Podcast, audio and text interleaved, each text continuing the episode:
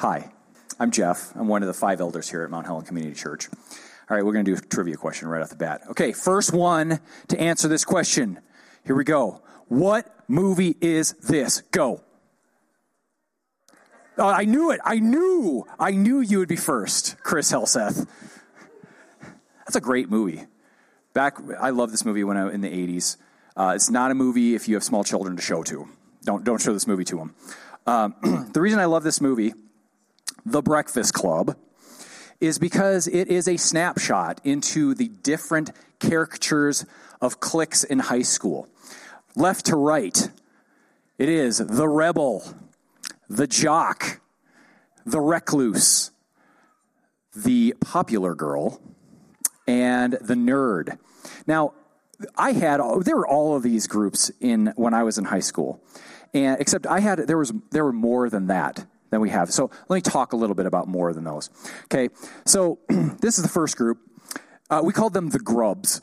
Uh, they were the shop kids, and they were typically defined by mullets, fuzzy black mustaches because they were trying to grow them out, black Metallica shirts or Iron Maiden, just depends, and skinny jeans and wallets with chains on them. Now, it may be a little different from when you were in high school, but I this is what it was, and they were all over the place. They were the shop kids, the garage kids, the the grease monkeys.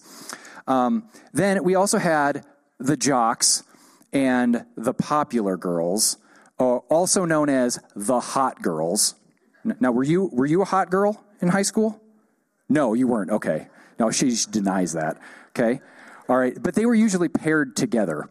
Okay. Then you had the band kids. You were a band kid. I knew it. Yes. Okay. You had the overtly Christian kids that they stood in the hallway and they prayed together. Uh, you had the nerds, of course. You had the farm kids, and you always knew the farm kids because you could smell them coming. And then, of course, you had the rodeo kids. Does anybody know who that is? That's Jason. That's Jason when he was in high school. Middle school. Okay. Well, you know, I never you never know. Okay. So where I confess that I was kind of a chameleon. I was in a, a lot of these groups. Uh, just I was whatever I needed to be to fit in. Okay. So I was part of the Christian kids and the nerds and the choir kids. Okay. And so, whatever place that you went to, or whatever time or place that you're in, you find circles of group to self identify in them, whether you're in, it's intentionally or not. You're finding groups of like minded kids. And it began even farther back than that.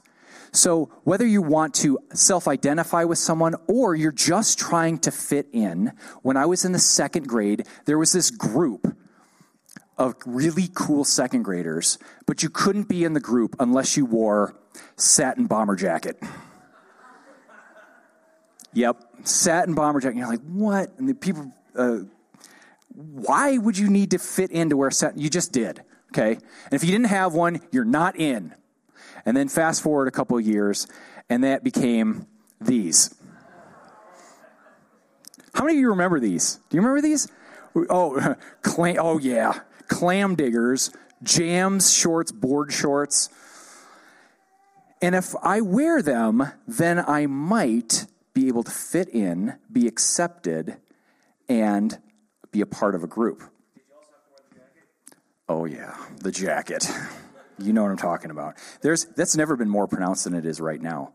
Because now with the internet, we have segmented ourselves and separated further and further into the media that we consume. We, because of the tracking of the social media, they just show us what we want to see.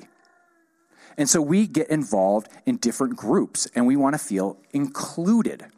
So, whatever I'm feeling, I can find a group I can fit in. So, do you think that you might be transgender? There's a group for you. Are you a conspiracy theorist? Yep, we got internet sites and people that are going to fan the flames. Do you like to dress and act like an animal? They're called furries. Yes, they're out there for you. But, you know, th- those are extreme examples. So, but what, what if you like hunting? Yeah, I, I love hunting. Yeah, so so I can find groups to fit into. Or maybe you like anime. Maybe you're really into anime. There's there's whole groups of people that, that just love that love anime. Yeah, you know what I'm talking about. Okay? Or maybe you're into football. My life is football. For these guys, their life is football. Because we are all looking around at the world, people want to know where they fit. They want identity. To answer the question, who am I? How do I give my life meaning? Where do I belong? And we all want to belong. When we come here on a Sunday morning, Yes, we want to explore spiritual issues. Yes, we want to know God. Yes, we want to worship Him. Yes, we want to grow in our faith. But we also want to find a place to belong, to be embraced, to be seen, to be a part of something that's bigger than ourselves, to be a part of like minded individuals traveling along the same path. And that's part of our mission here at Mount Helena building community. It's even a mandate in the Bible that we come together and we love one another. And maybe I just I want to identify with these people. But when someone comes up to you and asks, "Who are you?" "Hi, I'm Jeff. Nice to meet you." How do you identify yourself? I'm Clark and I like biscuits and waffles. I did that for my son. He liked that. Um, how do you identify yourself? It really depends on the context where you are, doesn't it? So if I'm in if I'm in France and someone asks me who are you, I'm probably going to identify myself by my name and my nationality. I'm an American. If I'm at work, I'm going to identify myself a separate way. If I am here, I might identify myself as an elder. And it can be different from everyone. Anything from my name to my job, where I live, who's in my family. I'm a dad, I'm a mom, what I like, who I spend time with. And in more recent history, whom I'm attracted to. And for the most part, in our culture, when we identify ourselves, it's usually with things that we have chosen for ourselves. I do this, therefore I am this. I'm a graphic designer. I do graphic design, therefore I am a graphic designer. I make this much money, therefore I am this. I married this human, and then we made all of these small little humans, and so therefore I'm a husband and a dad. But you know, it wasn't always like that. We it's just been recent history that we identify ourselves with the things that we have chosen for ourselves. For most of human history, you were born into your identity. You were born into a family, an economic situation, a social class, an ethnic group. That's who I am. I was given a vocation by my father and his father and his father. I was given the family farm or trade. Or if I'm a woman, I'm a childbearer and I raise children. I'm a caretaker. I'm given a spouse. I'm given a name. I'm given a religion. I'm given an inheritance. I didn't have a choice. And did you know that in outside of our Western world, for the most part, that is still true today? But when the Western world entered into the Enlightenment and the Industrial Revolution, much of humanity, for the first time, were given options to choose. I choose to work in a factory rather than the family farm. I have the opportunity to get more education and work in a white collar job. And with choices and flexibility and freedom, we have been given more freedom to choose not only what we wanted to do, but what we wanted to be. So, whatever I want to be, I now am. Whatever I feel like today is my true self.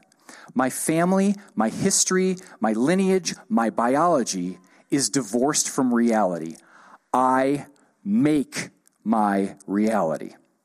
My behaviors and my feelings create who I am. I feel this, therefore I am this. I behave this way, therefore I am this. Your feelings create your identity. Now, this ideology has completely shaped the Western world. Do you see it? I'm seeing a lot of heads nodding yes. This ideology has grown into the most pervasive and guiding moral philosophy of our age. It now dominates our Western culture. It's called this. It's been coined this expressive individualism. Here's how it's defined it is the view that the whole point of a person's existence is to be authentic. That for individuals to be authentic, they must align their lives with their deepest desires. In other words, what feels good to me, even if authority disagrees, is right and cannot be wrong, and everyone must affirm my decisions and my perspectives. To disagree with and not affirm these decisions and lifestyle and perspective is morally wrong. Okay, let me put this in some catchphrases that might help you understand what this means. You hear these all over our culture. You be you. Be true to yourself. Follow your heart. Find yourself. Live your truth. These claims are everywhere. And start, since I started thinking about this, I just my, my antenna kind of went up and I was became a lot more aware of it. So I'm watching the movie Brave with my kids. Okay? It's a good movie. The, the point of the movie is that Merida, the main character, rebels against the expectations that are placed upon her by her family. And she becomes her own person, and at the end of the movie, this is what she says But I know better. Our fate lives inside of us. We only have to be brave enough to see it. Yesterday, I'm watching a commercial for American Idol, and the judges tell the contestants who have moved on to the next round Are you ready for your real life to begin? Meaning that life doesn't start until you achieve your musical dreams and you reach fame. And it's everywhere. Those are just two examples. And once I've determined my identity based on my feelings, what I want to do, what I want to be, part two of expressive individualism. For societies to be authentic, they must applaud individuals for aligning life with their deepest desires. I'm going to ask you a question. In this worldview, who is the ultimate authority of your life? Me. I am the ultimate authority of my life. So the question then who's in charge? Who's in charge of my life? In this ideology, I am in charge. My desires and feeling, feelings must rule my life. I must live them out to create my being. And then I have to find, secondarily, a group of individuals who will affirm, validate, and celebrate that being. You must affirm my feelings. You must affirm my behaviors. And when I find that group of people, then what we'll do is we'll all agree together, and that group becomes my authority, and we will turn and attack anyone who disagrees with us. Do you see this in our culture? Both sides, conservative, liberal, all the way across the board. Our truth is right. And I will attack anyone who does not agree with that. This view, expressive individualism, stands completely contrary to this. It is completely contrary. Because, from the perspective of authors who wrote the words in this collection of history and letters and poetry and songs and narrative over the course of 1,500 years, their view was I am not in charge. Putting myself at the center of my own world to prop myself up as the king or the queen of my own little kingdom was what these authors called idolatry. They claimed that there was a different authority outside of myself, and that the course of human history pointed to one ultimate authority who stands above my feelings, my preferences, my desires, everything. He's the God of the universe, timeless, unchanging, all powerful, sovereign, all knowing, ever present, and as the Bible puts it, made manifest in the person of Jesus of Nazareth. And the Bible is the story. This Bible is the story between the tension between God giving us his authority because he loves us. And he wants to see our best that we would flourish in life. And the struggle against that authority. Why should I submit to that authority? That's the story of the Bible, but is that not our struggle as well? That, that's, what, that's what our life as believers is. It's that struggle. What I want to do this morning is show you one glimpse into that struggle. It's a letter in the New Testament the Apostle Paul wrote, Colossians. Would you turn there with me if you have a Bible or your phone. I'm actually going to put this up on the screen as well, so you can follow along if you'd like. A little background. We're going to, we're going to start in chapter 2, verse 4.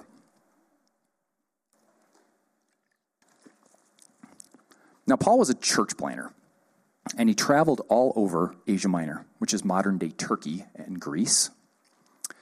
And he planted churches everywhere. But the thing about the church in Colossae that was the name of the city that this church was planted in. He'd actually never been there. He didn't plan it. And he was visited by one of the leaders in the church. His name was Epaphras. And Epaphras came and met Paul and shared some good things about the church that was happening, but he also shared some alarming things. And he asked Paul, Would you write a letter back to this church encouraging them based on some of the issues that I'm seeing? This book is about that tension, our struggle with authority. I want for me what's best for me versus God being the ultimate authority. When the church was formed, the people had put on a new identity, an identity that they were to put off themselves and the other philosophies of the age. And they were to put on a new identity under the authority of Jesus. Their new identity was who God said they were. Their behaviors and lives fell under his authority. Okay, let's dive in. Chapter 2, verse 4. Here are some of the words of warning that Paul gives to these group of Christians. Verse 4 I say this in order that no one may delude you with plausible arguments. In other words, that sounds really good. You know, I just I wanted to make a side note here. You be you. You should love yourself. Live your truth. It sounds really good. It sounds loving, doesn't it? Colossians 2 8. See to it that no one takes you captive by philosophy and empty deceit, according to human tradition, according to the elemental spirits of the world, and not according to Christ. Colossians 2:23 These have indeed an appearance of wisdom in promoting self-made religion and asceticism and severity to the body, but they are of no value in stopping the indulgence of the flesh. In other words, the philosophies of that age Paul is saying to them, don't be fooled by the ideology at this time in history. Let me remind you who the ultimate authority is, the overarching person who created the world. Philosophies come and go, but this person is in charge. He's invisible and visible, he's seen and unseen, and his name is Jesus. Let's flip back to chapter 1. And Paul is going to talk about the authority of Jesus. Colossians 1:15. He, meaning Jesus, is the image of the invisible God, the firstborn of all creation. For by him all things were created, in heaven and on earth, visible and invisible, whether thrones or dominions or rulers or authorities, all things were created through him and for him. And he is before all things, and in him all things hold together. He is the head of the body, he's the head of the church, he's the beginning, he's the firstborn from the dead, that everything, in everything, he might be preeminent. Jesus is in charge. Colossians 2, verse 9, talking about the authority of Jesus.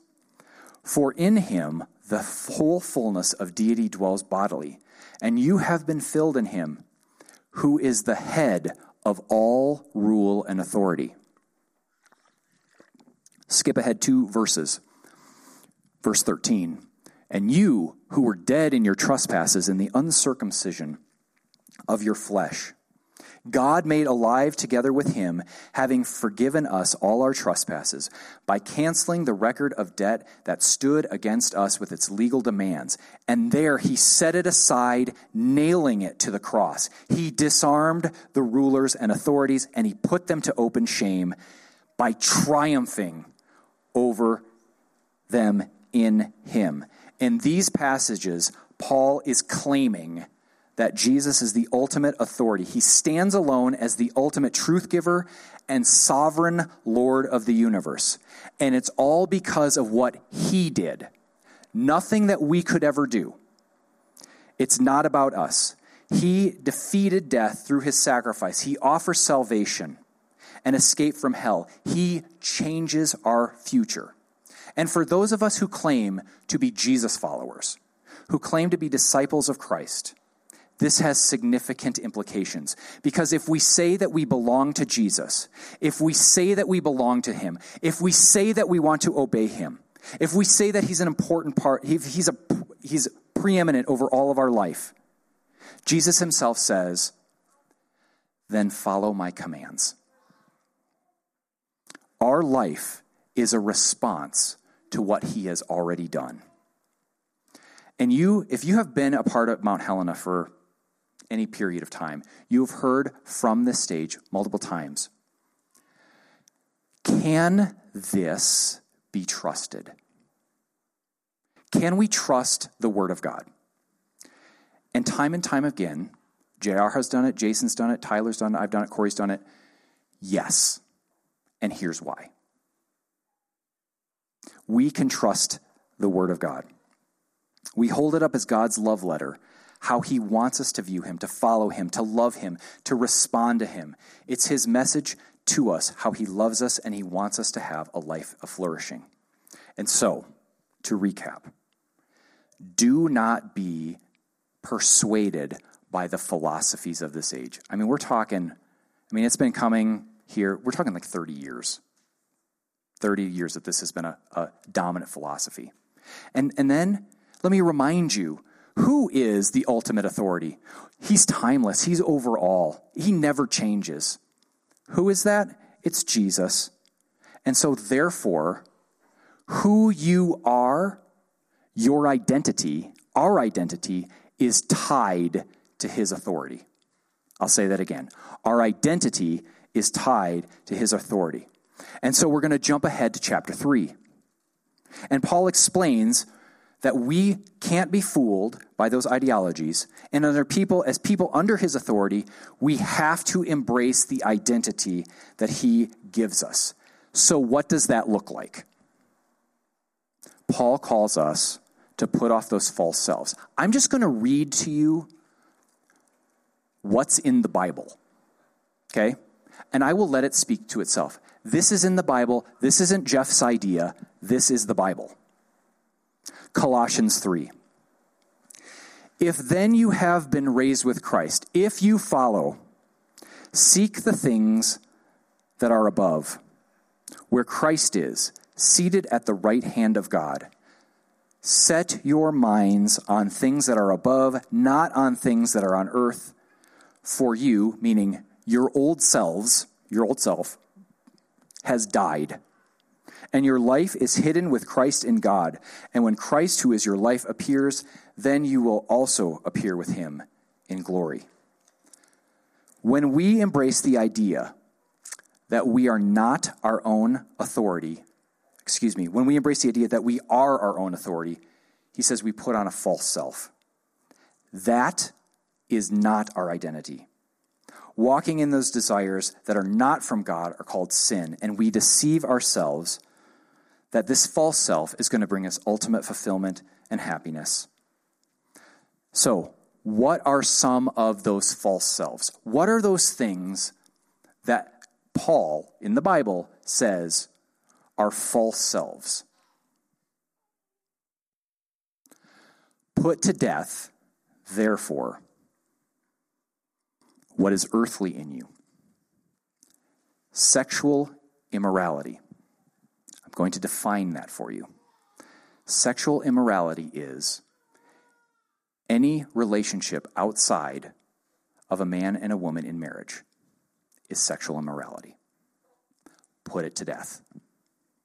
Impurity, passion, evil desire, covetousness, wanting what somebody else has, because that is idolatry.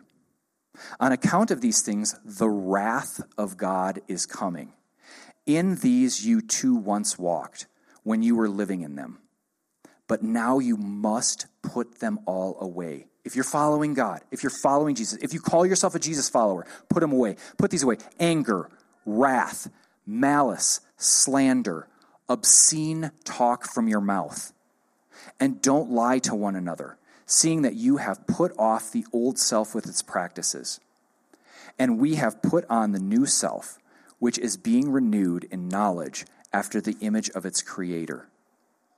And here there is not Greek or Jew or uncircumcised or uncircumcised or barbarian or Scythian or Ukrainian or American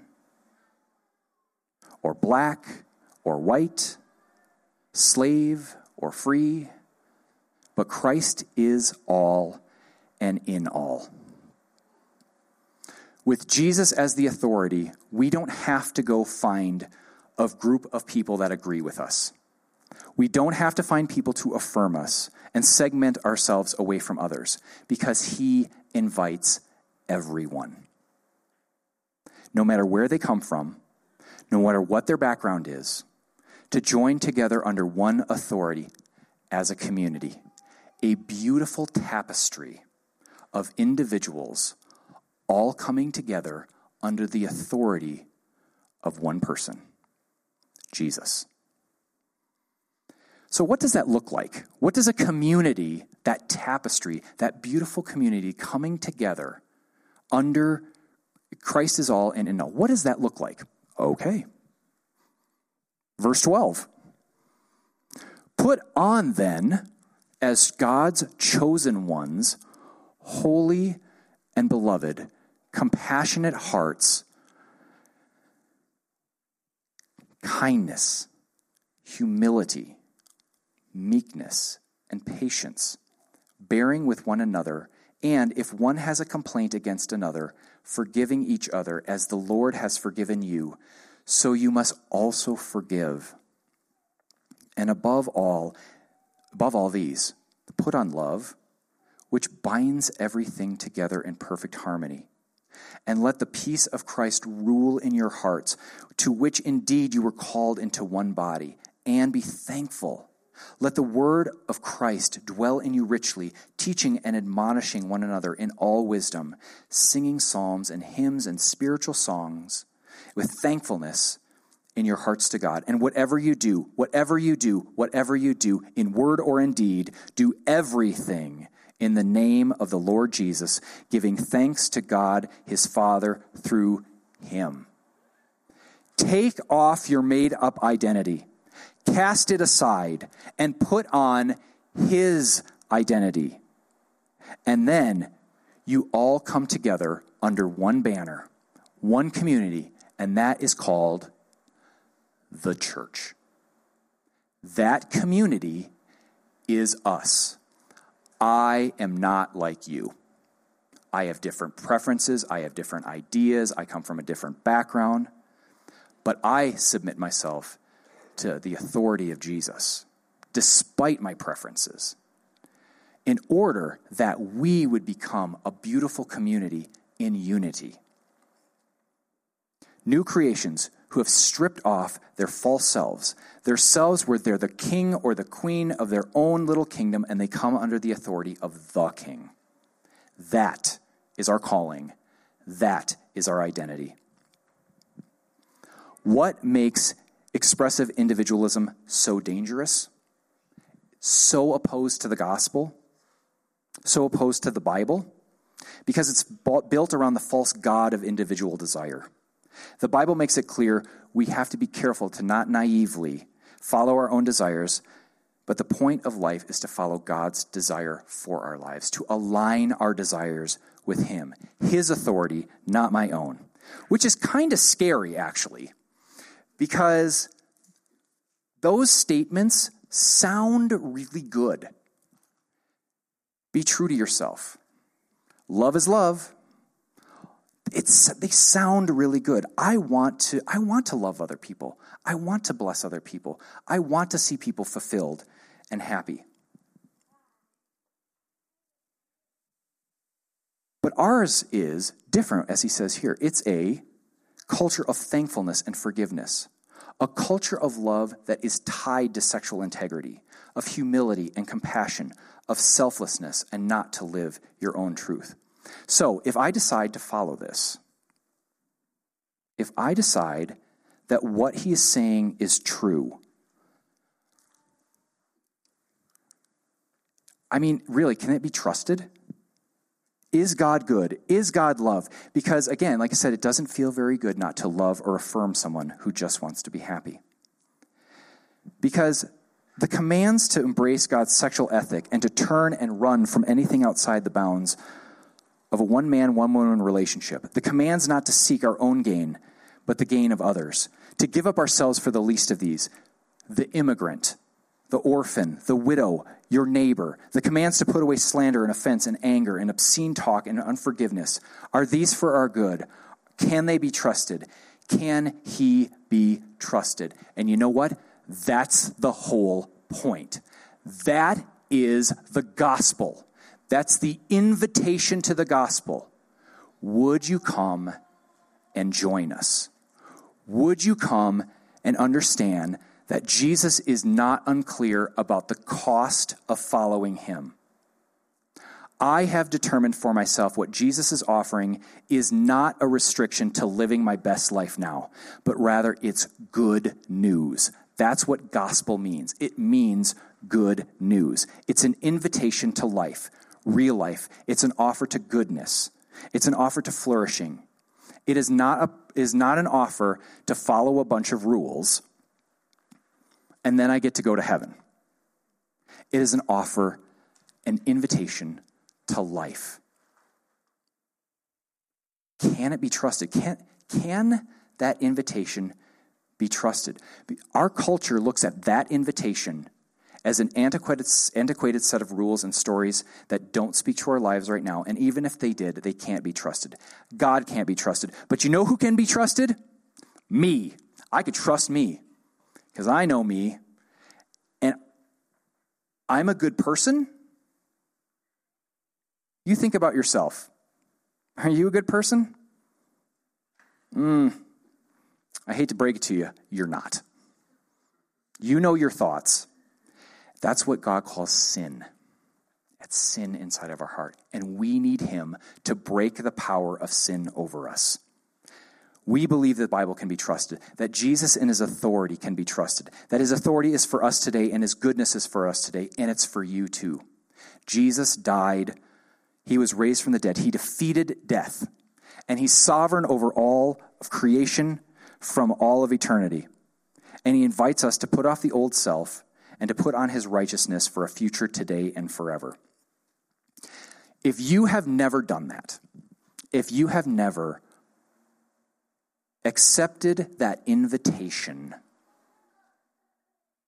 to walk into life, I invite you to do that today. The invitation of the gospel, the good news that there is something more than yourself. Yourself is pretty lonely. And when you change your mind and you reach a group of people and you change your mind and they turn their backs on you, it's pretty lonely. But Jesus is that invitation of the gospel. If you would like to accept that, come talk to me. Or we'll have a prayer team up here to my left. You can come talk to them as well. But for the rest of us, we know that have accepted Jesus, we know that putting off the old self is really hard. Are you struggling with that? Because I am. It's hard to put off our old self. So, we're going to work on that together. March 2nd, it was a Wednesday. It began a period of 40 days on the Christian calendar. Does anybody know what that Wednesday is called? Ash Wednesday, that's right. And it began the period of what, what's that called? Lent. That's right. Lent. Okay, so for those of you who are unfamiliar with Lent, uh, we're in the second week of it, and it commemorates Jesus' sacrifice during his journey into the desert for 40 years. And a lot of Christians use 40 years, 40 days. That's a long time. 40 years, 40 days. And a lot of Christians use this time to turn their eyes away from themselves and to use it as a time to focus on what Jesus did for them and all of human history. So, leading up to Easter, people pray, they repent from their sin, they give sacrificially to the poor, they do simple living, or they deny themselves simple things like sweets or caffeine or social media or whatever would help them refocus their lives on Jesus, to resubmit and reaffirm that they are under the lordship and authority of Jesus. And I believe this is a good time to do this. Think about what Paul has said in Colossians to put off the old self and to put on the new self. I'm going to ask you a question, and then I'm going to take uh, just a little pause, and I want you to think. What is one thing leading up to Easter that has been a selfish desire in my life that I need to readjust in order to be selfless like Jesus? What's one thing in my desires that I need to change and realign my desire to be like Jesus? Go.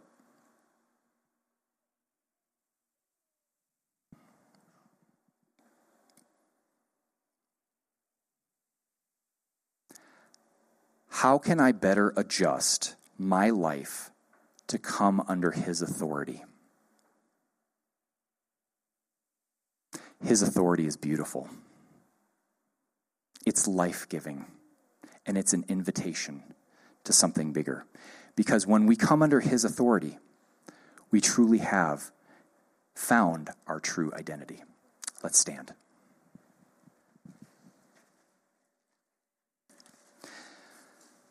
Thank you, Lord God, for this reminder. God, we want to come under your authority. We know that our identity as believers is tied directly to your authority. Thank you for your kindness. It's hard to give up ourselves, it's hard to give up control, it's hard to give up our pride. We want to submit ourselves to you, Lord. Thank you for your, your kind leadership your kind authority, our King who wants what's best for us. God, I appreciate and I'm so thankful that your word is true and it is right and it can be trusted. God, we trust you. Thank you for your son Jesus who died for us and lives again so that we too can have life with you. In your son's name we pray. Amen.